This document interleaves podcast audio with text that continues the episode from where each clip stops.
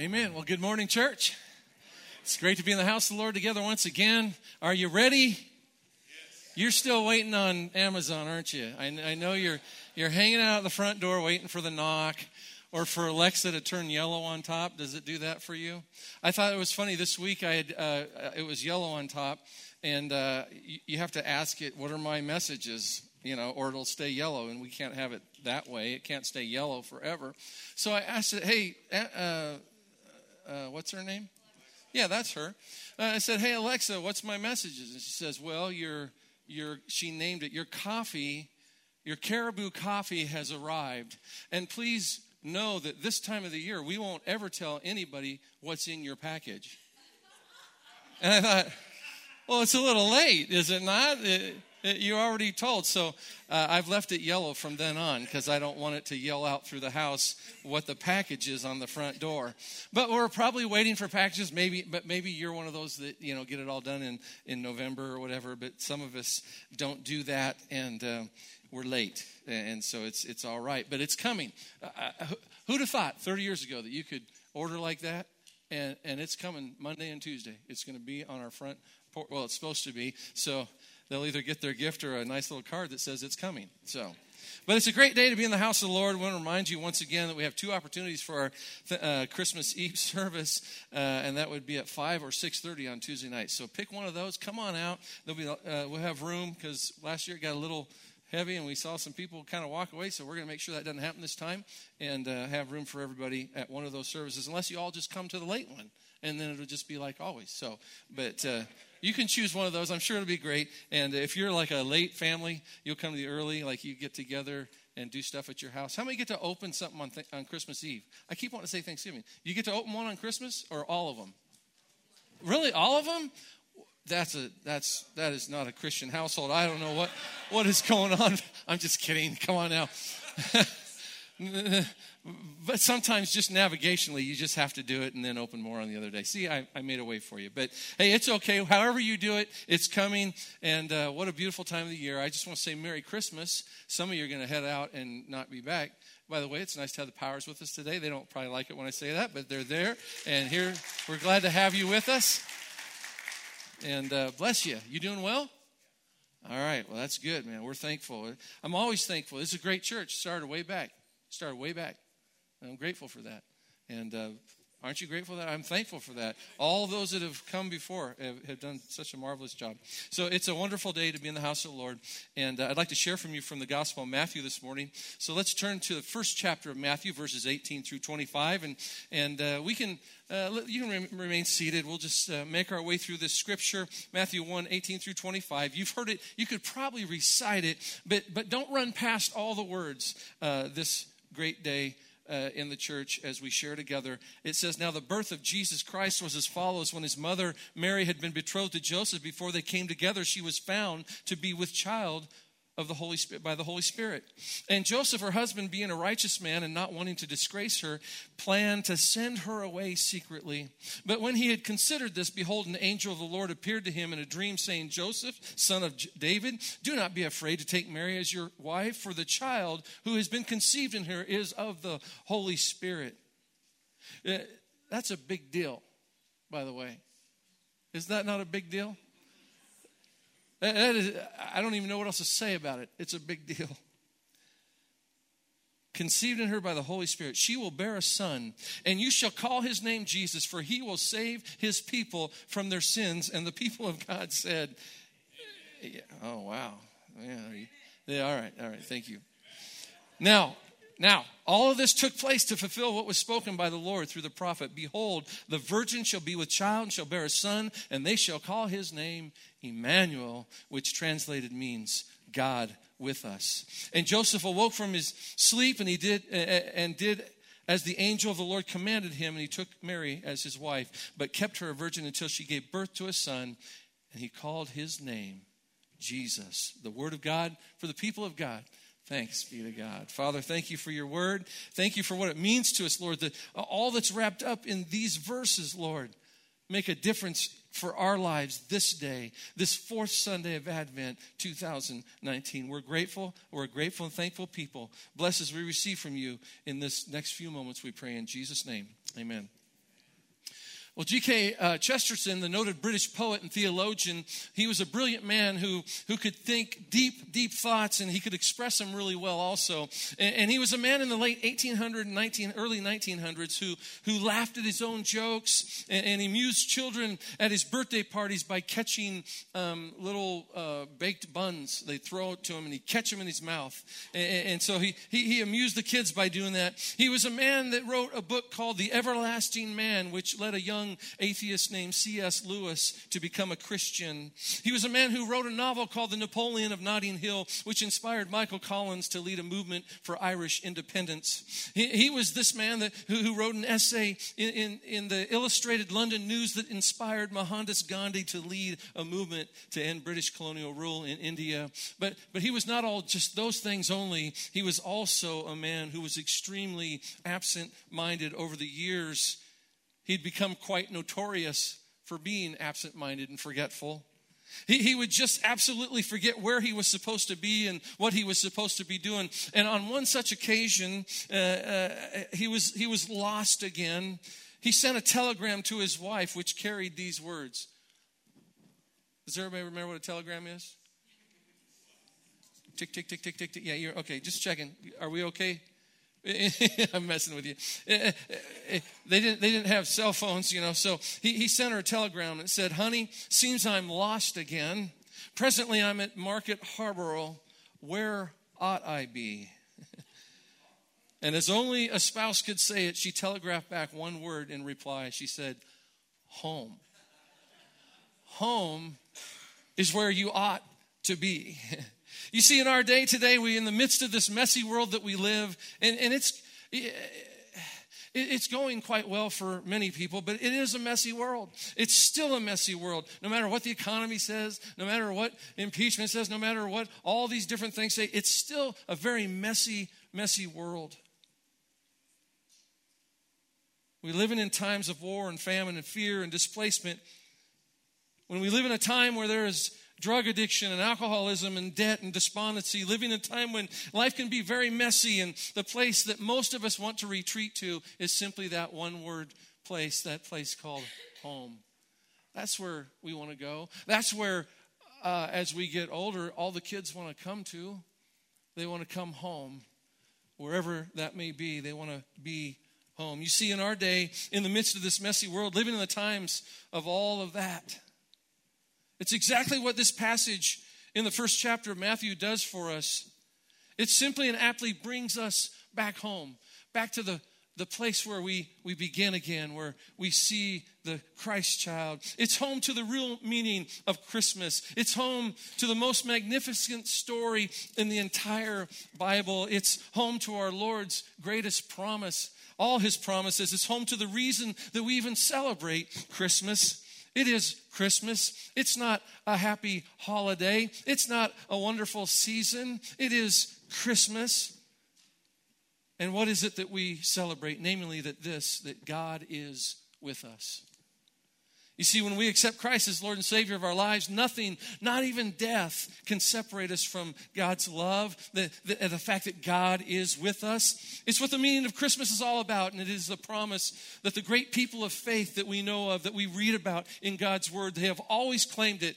Just think of it this morning. You know who they are. Think of Moses this morning, caught between Pharaoh and the deep Red Sea, and, and, and, uh, and he believed that God was with him hopeless situation. He believed that God was with him and he went forward and he trusted God to open a way, and God did that. Shadrach, Meshach, and Abednego, all three walked into the fiery furnace. Who would do that? I, I think I'd walk up and go, hey, hey, that's kind of that's hot i don't know about getting in there but they walked right up they walked right into that fiery furnace most would have seen it as a very hopeless situation but they they they trusted god that he was with them and he was there were four in that fire, not just three.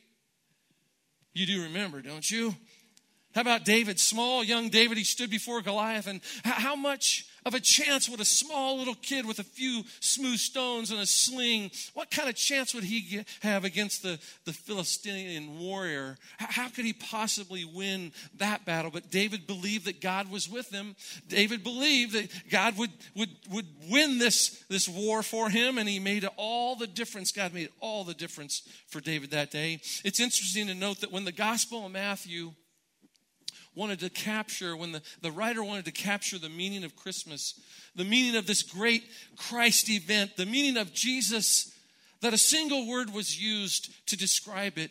Matthew did a really wise thing uh, that we can kind of just run past and, and, and, run past it real quickly and not think much about it. He, he went back into the Old Testament and he pulled out an old word and he cleaned it all off and he used it to convey to us the message of Christmas this day, here so many years later. The word was this Emmanuel. Emmanuel. Isaiah points forward to it in, chapter 7 and verse 14 of Isaiah, where the word says, Therefore, the Lord Himself will give you a sign. You've always wanted a sign, haven't you? Have we not wanted a sign? Lord, help me with what I'm getting ready to do, what I'm choosing here. And we want a sign. And here it is. Therefore, the Lord Himself will give you a sign. Behold, a virgin will be with child and bear a son, and she will call his name Emmanuel. That's what Jesus is about. His name shall be called Emmanuel, which means God is with us. You see the impact of the truth of the Christmas promise. It's incredible. It, it, it, goes beyond anything else that we can possibly even experience. When we believe that God is with us, we, when we accept this truth, when we claim it as our own, like that's my truth. It's, it's not just general in the sense, it's specific to me and my life. When we accept it as our own, the promise of Emmanuel that God is with us, it will absolutely change our lives completely. Well, amen. I want to take a few minutes this morning to navigate or maybe move us a little closer to, to home. Home is where we want to be. Amen? Amen. To, to that place that we go to when everything around us is messy and, and is being challenging in our lives. When our world is coming apart at the seams, God with us, that's our plumb line. That, that's where things become balanced. God with us. I want to share with you this morning three ideas that relate to this awesome promise of God's presence right here with us, right in our lives. I'm sure there are more, but for today, the fourth Sunday of Advent 2019, we look at just a few of these. First, number one, that God is with us when we're afraid. God, God, is with us when, when we're afraid. Think of that young couple and all that it meant to them for her to become with child and not by Joseph and what that was going to mean to their life. How would they navigate this, this new reality of their life? How would, how would their friends perceive them? What would it look like? You could just go back 50 years. What would it look like then? Or even 35 years ago? What would it look like uh, uh, to be with child outside of wedlock? What would that mean? And, and how would they be shunned? How would they be ignored or maybe gossiped about or looked at? Life had changed. Things became different. And I want you to know this morning that God is with us when we're afraid. Obviously, there'd be fear in their lives. We read it in the passage out of Matthew. You see, we can claim the great Christmas promise of God with us when we are frightened. When you say, oh, I don't know, I'm afraid of nothing. Yeah, there are times when we're afraid, when we're worried about things. Jesus sensed this and he talked a lot about it. The words fear, anxious, troubled, fretful, afraid were often in his speech. Fear not, he would say. Fret no more. Be not anxious. Don't be anxious. Let not your hearts be troubled. Don't be afraid. He spoke words like these often because he saw lots of fears and anxieties in the lives of those that he loved. Some years ago, Basil King wrote a book called The Conquest of Fear. He prefaced the book with these words. He said this He says, When I say that during most of my life I have been the prey of fear, I take it that I'm expressing the case of most people. So he's saying that he was very fearful most of his life, and he thought that most people were kind of like that also. He said, I cannot remember the time when a dread of one kind or another was not in the air. In childhood, it was the fear of going to bed. Later, it was the fear of school. Later, it was the uh, feeling of dismay and the amount of work to be done before night. And then there's the mother afraid for her child, and the executive afraid of, for the business, and the clerk that's afraid for his job. And then there's the fear of failure, and the fear someone will do us harm, and the fear that we may lose what we love most. In one form or another, he says, Fear dogs every one of us. It dogs every one of us. But then along comes Christmas with the great promise that, that, that, just calms our fears and it enables us to celebrate life. Emmanuel, God is with us. Phyllis Martin was a school teacher in Columbus, Ohio, and one day they were having their school classes together, and a great storm uh, built up, and it's the kind that brings tornadoes. And I don't know, is anybody from the Midwest, but uh, when you hear those sirens go off, and then they go away because they're on a big circular thing and they come back around and they're kind of ominous and they're all over the city and it's telling you that there's been a sighting. It's not just a possibility, but someone has seen a tornado on the ground and the sirens are going off. And this teacher, she was there and she gathered her students and they made their way to the basement and they were really scared and they were crying and, and they were worried. And this one teacher, she told her little student next to her, she says, I know that you are scared. I am too, but aren't we forgetting about something? There's a power greater than any storm. God will protect us, she told the little girl. Just say to yourself, God is with us. Then pass the words on to the, the, the, person next to you, the child that's next to you, and tell them to pass it on to the kid that's next to them also. And suddenly, that dark and that cold basement became a sacred place as each child in turn whispered to one another in those powerful words God is with us. God is with us. God is with us.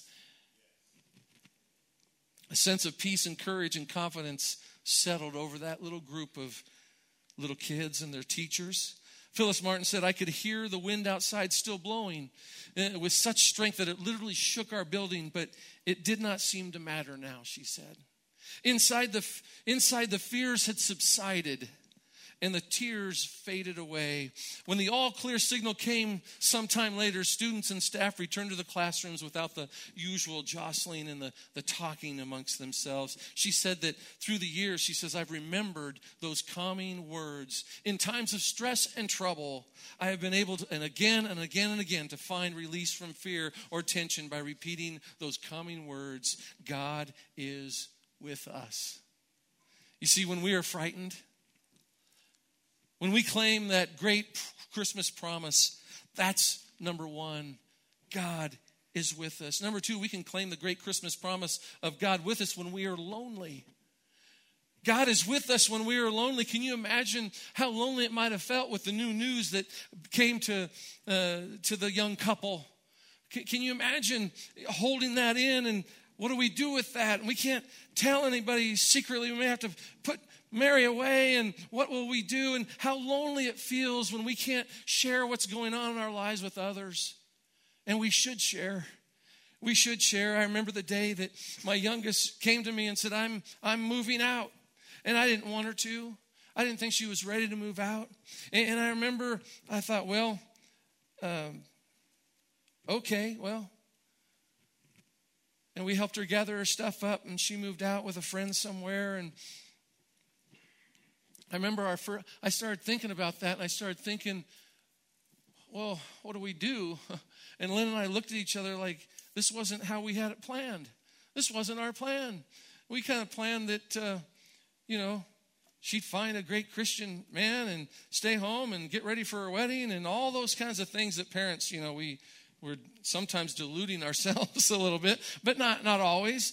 And uh, and I knew that it wasn't going to be a healthy situation.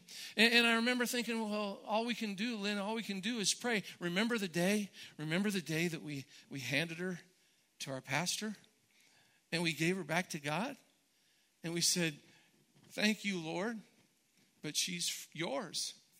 And so we began to pray, and, and we had a group that we used to hang out with. They were called choir. And there's about 50 of them.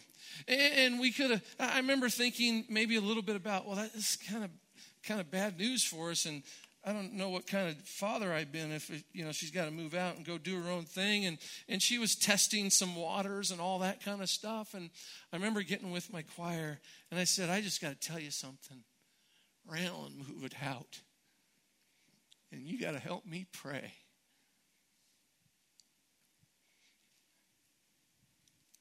and you don't ask that group to pray for you if you don't want people to pray for you and they prayed and every week, they'd ask me, What's going on? And I'd say, I don't know yet. And then the next week, How's Randall? I don't know yet. And it went on for about a month and a half. And then I got a phone call. Can we have lunch?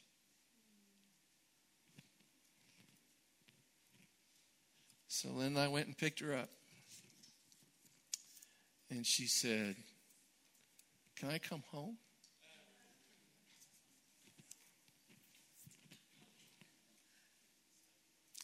And I went, and Lynn said, What's that going to look like? Because Lynn's stronger than I am with my girls. The prayers of the people had been answered. We didn't have to fear because God was with us.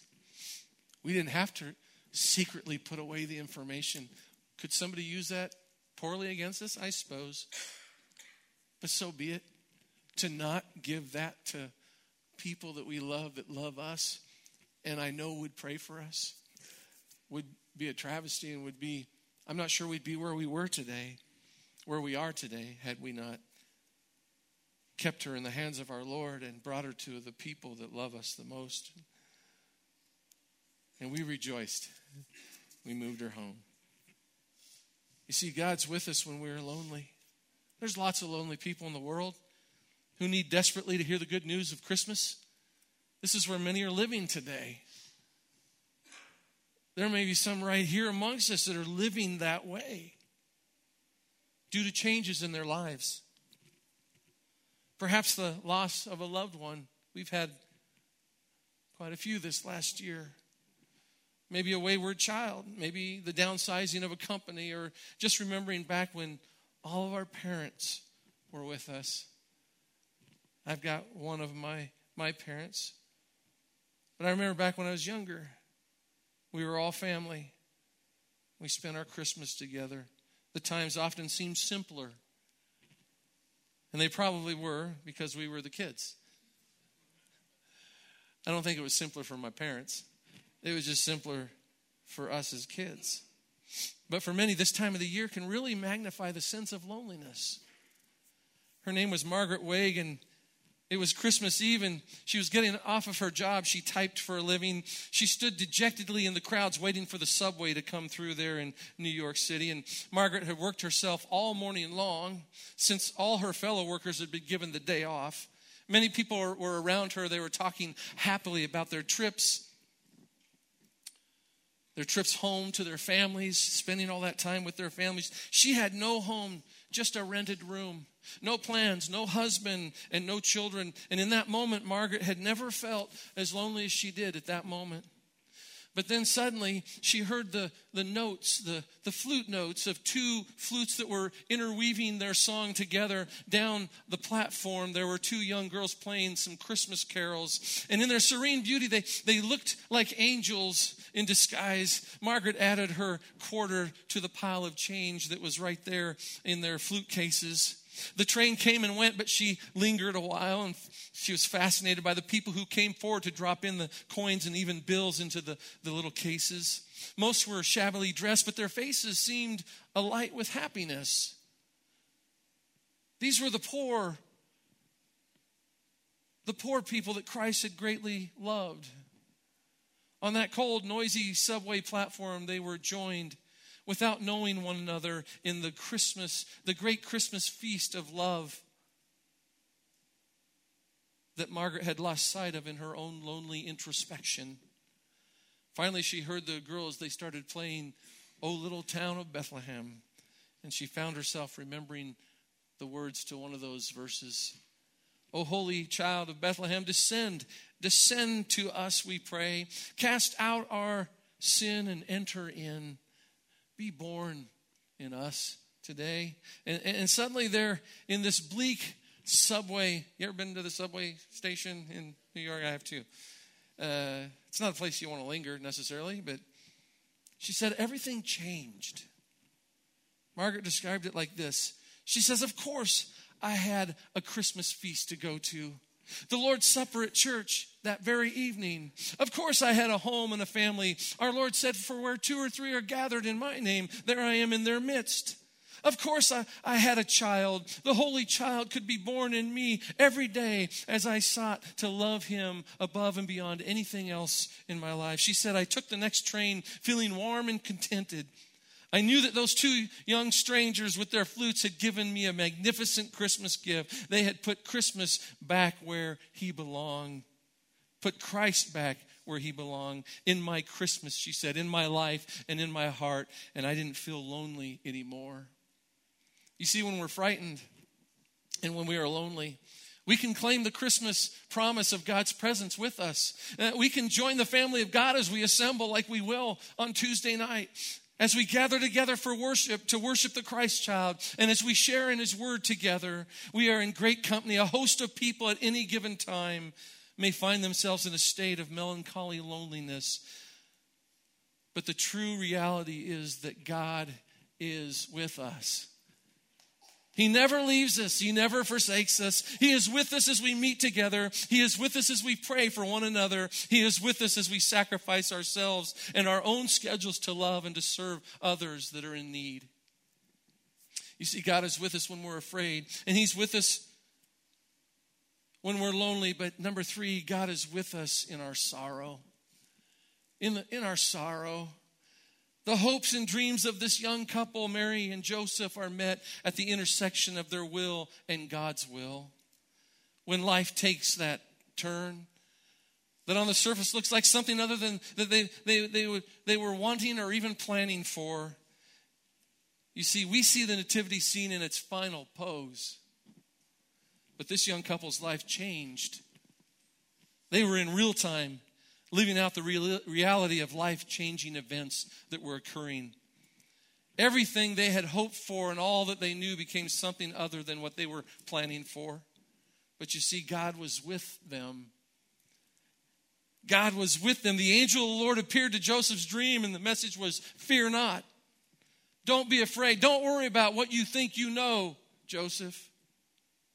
You are being prepared for something that God is doing, something great and marvelous. God is preparing something magnificent, something that right now on the surface may seem terrible, something that couldn't possibly make sense, something that could you could really just like to take a pass on and just go on with your normal life. But Mary and Joseph, this is all God's plan for you. And you see, it's the same for us. It's the same for us when we plan our college majors only to change them in our third year, and all the parents went, wah, wah, wah. When we put 30 years into a company only to see it fold and to go out of business. It's when our careers don't turn out to be what we were expecting, and our dislike for our work is not remedied by our salary. It's when we spend our entire adult lives with someone we love only to lose them in the twilight of our lives or even sooner.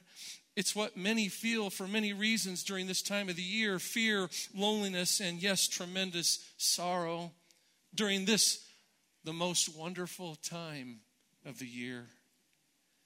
It's when our way is confronted with God's way the death of a dream, the change in life's circumstances. A few months ago, a friend of mine was preaching his Sunday morning message. He finished his message and he served his last communion with his congregation. And as he came down off the platform, he fell to the ground in front of the sanctuary. Attempts were made to resuscitate him, but were unsuccessful.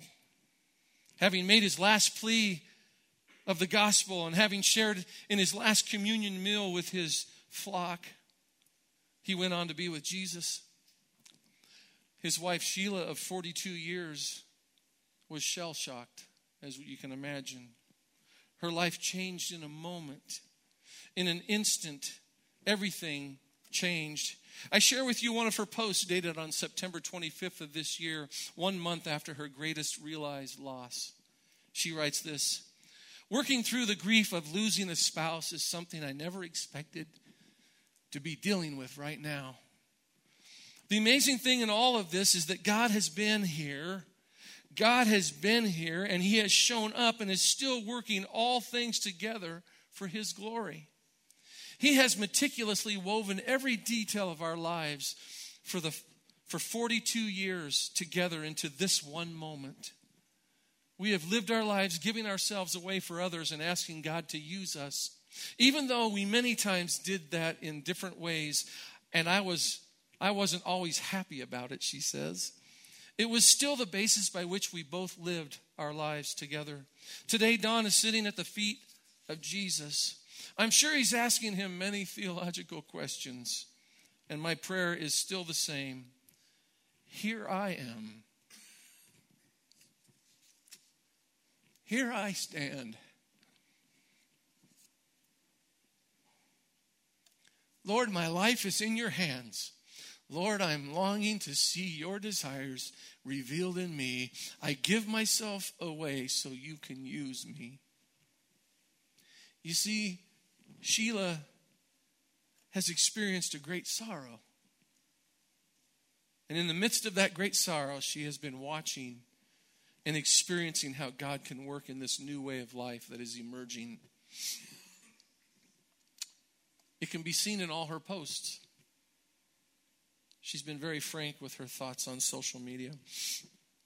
It seems like it would be easy to feel the presence of God when we're on top of our games. Seems like that's when we would feel Him and seemingly sense Him most when all the breaks are going our way. But actually, I do believe the reverse is true. God is never nearer to us than when we're hurting. I think there's two reasons for this. It seems that we're more open to God when we're in need. And then, second, God is, He's like a loving parent who wants especially to be with His children. He wants to be with us, especially when we're in pain. God just seems to be closer when we're going through such great sorrow. There's a, another powerful and true story that has both sadness and great truth in it in its message. Maybe you can relate this morning. There was an 85 year old woman from a very large family. And she had, she had a crippling stroke. And as a result, she was unable to speak, unable to walk, and unable to care for her basic needs. And, and reluctantly, her, her children placed her in a care of a nursing home. She was there for five years, mostly content. They had no indication that she even knew them when they came for visits. One Christmas season, the family was gathered for their Christmas celebration, and they decided to reenact a tradition from their childhood, and they gathered around the piano and began to sing Christmas carols. After they had sung a couple Christmas carols, one of the daughters said, Hey, let's go get mom. So, two of the family members drove to the nursing home and brought mom back, and they sat her up near the piano, and they all began singing carols again. And when they came to Silent Night, they could not believe what had happened. Their mother, who had not spoken in five years, started singing Silent Night along with them. It was amazing, they said. The daughter telling the story described it like this. She said, Mom was singing too. Her voice was soft, but she was on key and she knew all the words. Everybody was stunned, but they kept on singing. They smiled at her and she nodded to them as they smiled. They sang other carols and they sang them all. It was the moment of incredible warmth and joy and blessing and almost magical beauty for them. Even when she couldn't recognize the faces of her own children, even when she seemed incapable of laughter or tears of her own children or tears of the songs of Christmas faith were still alive deep inside of her, well below that frost line of illness and loss. The Christmas carols survived. Deep within her soul, the songs of Christmas faith were alive and well. Somehow, miraculously, she was able, as the Christmas carol puts it, to repeat the sounding joy. I think I know why. I think it's because each one of us has deep down in our souls an incredible hunger to come home to the good news of Christmas, an incredible hunger to, to come to the manger, an incredible hunger to feel and celebrate the redeeming, forgiving, sustaining love of God, an incredible hunger to be in the presence of God. And that is why Christmas is so special because it reminds us that God indeed is with us. You see, yes. in every circumstance of life, even when we're frightened, when we're lonely, and when we are in sorrow, we can claim the great Christmas promise. It's available to us. That's the good news of our Christian faith. God is with us. God's love came down and removed our fear. God's love came down and traded our loneliness for his acceptance and inclusion into the family of God. God's love came down and snatched us from deep sorrows of life and gave to each of us a resounding joy. And people of God, today, may we never stop resounding it. Are you afraid or fearful today? Fear not, for I bring you good tiding of great joy, which shall be to all people. God came down. God is with us. Are you lonely this Christmas? Two things God is with you. That's one. And number two, you can come to our house. I scared Lynn at first service. she looked at me like, they can? God is with us. And if you're lonely, you can come to our house. We have lots of room. And uh, it's not all taken up. And I'm kind of, I'm not kind of, I'm being serious. You can come to Robin Lynn's house. God is with us as we gather. Just let me know. So I can tell Lynn and if you know Lynn, she'll be happy to have any of you if you want to come, if you need to come. If you're lonely, don't hold it in. Let it out. And know that God is with us. If you find yourself in the midst of sorrow this morning, good. And I don't mean that I want you to be in pain, but God is with us when we're having great sorrow, closer than any other times when we are hurting. And if you are today, God is with you. Acknowledge Him and realize His tremendous presence in your life. Matthew 123 says, Behold, the virgin shall be with child and shall bear a son, and they shall call his name Emmanuel, which translated means God with us. Are you feeling somewhat lost this morning in the abyss of what the holidays bring? Are you afraid, lonely, or in deep sorrow? Don't be ashamed. Just come home. Come to Jesus. Come home and see that God is with us. He is Emmanuel.